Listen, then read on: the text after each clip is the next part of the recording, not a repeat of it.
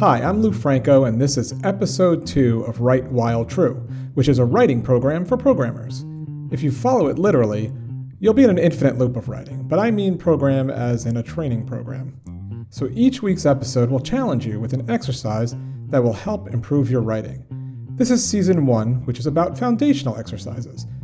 You'll get the most out of this if you listen to Write While True at your desk, and when it's over, start writing.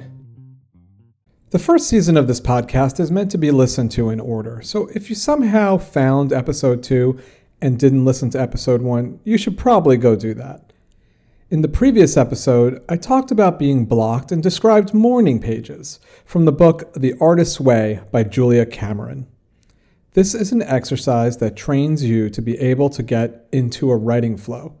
So I, I hope you tried that out. I do morning pages every day it helps me get into a flow that carries on into my real writing.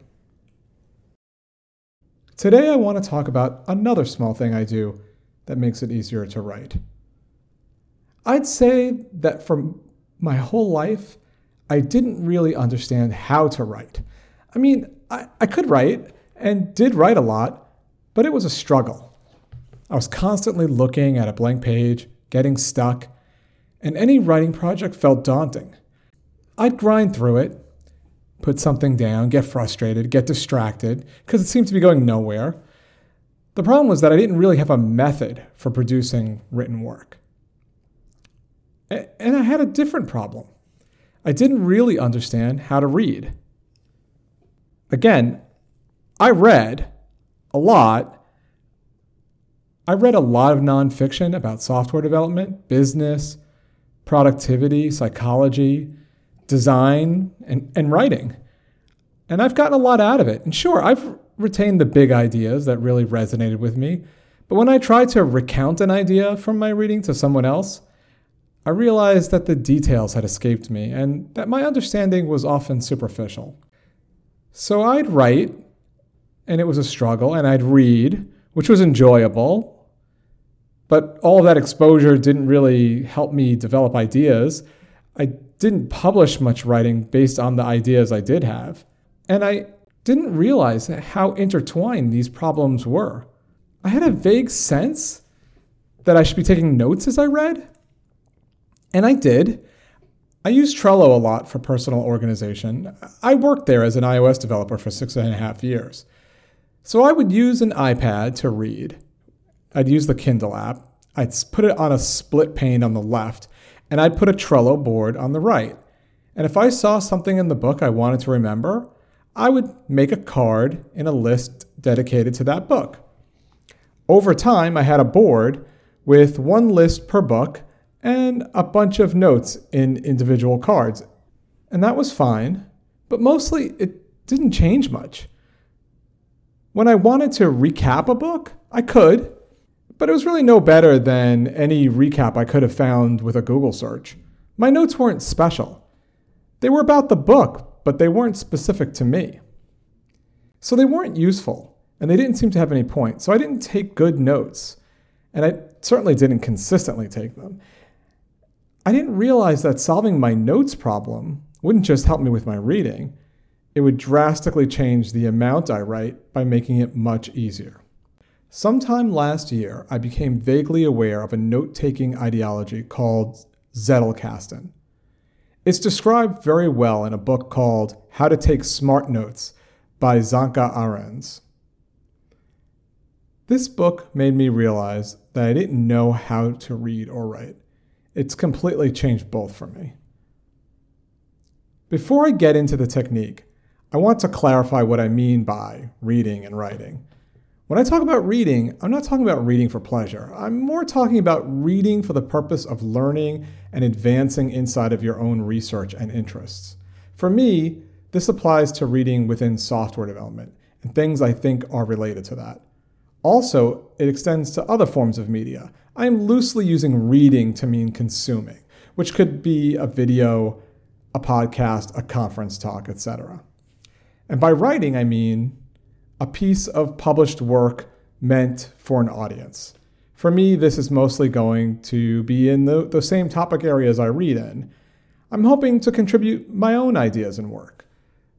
This podcast is an example of the kind of thing I mean, but I also mean my blog and articles I get published elsewhere. This also extends to writing I produce for clients, like presentations and recommendation memos. The book, How to Take Smart Notes, goes into a lot of detail about the technique. I put a link in the show notes, but I want to describe the essence of what a note is within this ideology. A note is a small piece of original writing, perhaps a few paragraphs. These notes are hyperlinked together so that the result is a large graph of small notes. While you're reading, if there is something you want to remember, instead of just copy pasting a quote, you will instead make a new note, which is your understanding of what you read in your own words.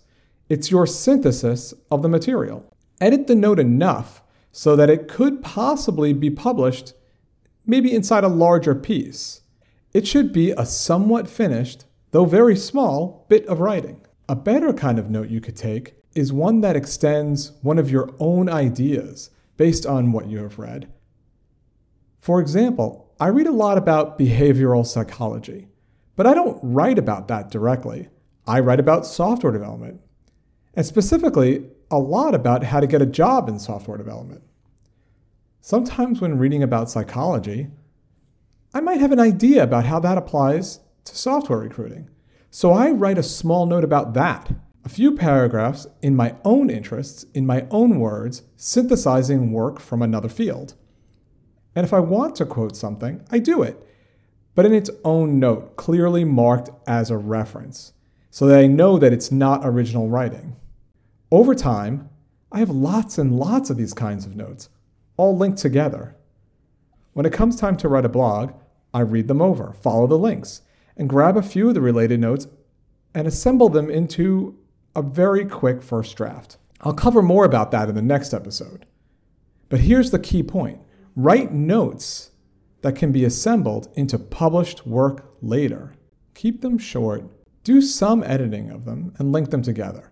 Start with recaps to get used to the style, but eventually mostly write notes that are more about your interests and topic areas, informed by the material you're consuming. If you're doing this right, your notes are very personal to you and not just simple recaps that you could find elsewhere. In my intro, I asked you to listen at your desk, ready to write when I'm done speaking. But before we can write notes, we do need a place to put them. I'm going to get to that. But first, I want to thank you for listening so far. As a new podcast, I am depending on you to spread the word if you found it valuable. I also want to encourage you to send your feedback email to writewhiletrue at loufranco.com. Or find me on Twitter at loufranco, or look for me on LinkedIn. I would love a review or rating in the Apple Podcasts app, stars in Overcast, or whatever else your podcast player allows and subscribe if you want to get more episodes. If you write publicly, send me a link and tell me how the challenge went for you. Okay, so to even get started taking notes, it would help to have some kind of note taking software. I want to warn you, it's very easy to get caught in an endless loop of procrastinating. All you really need is something that lets you edit text notes and link them together. If you already use something that can do that, that's good enough for now. I use Obsidian for this. It's free. It's specifically made to support this style of note taking, and it just edits simple markdown files in a folder. There is no proprietary file format, but the main drawback is that right now, there's no built in way to sync them to mobile devices. I have all of my notes on my laptop and I only edit them there. You could use something like Dropbox to make them available anywhere, but, but I don't do that. But there are lots of choices. Evernote and Roam are, are popular ones. Just remember, all you need on top of editing is simple linking. Don't overthink it. You could always switch later if it's not working for you. Look in the show notes for links to other pieces of software that can do this. Then, over the next week, keep the software open while you're reading. If you have an interesting thought, write a note. Don't copy and paste quotes. Try to restate the idea in your own words, referencing the book. If you really want to keep a quote, make a specific reference note for the book itself, which only contains quotes, and with page numbers. These could be footnotes or embedded quotes in your piece later. But as much as you can, write notes that could be copied into your own original writing later, as is. So a few complete paragraphs with a single idea. And you don't only need to make notes while consuming, sometimes you'll just have a random idea. Try to express that idea in a new note. And remember to use links liberally. Orphaned notes won't be easy to find later. There are tons of YouTube videos describing this technique, and the book How to Take Smart Notes goes over it in detail. I put links in the show notes. By the time you listen to the next episode, you should have some note taking software installed and at least a few small notes. The easiest way to write a note is just to read in your field. If you have note taking software, you could write a note right now about what you learned from this episode. So go do it. This has been Write While True, and since true is true, it's time to get started.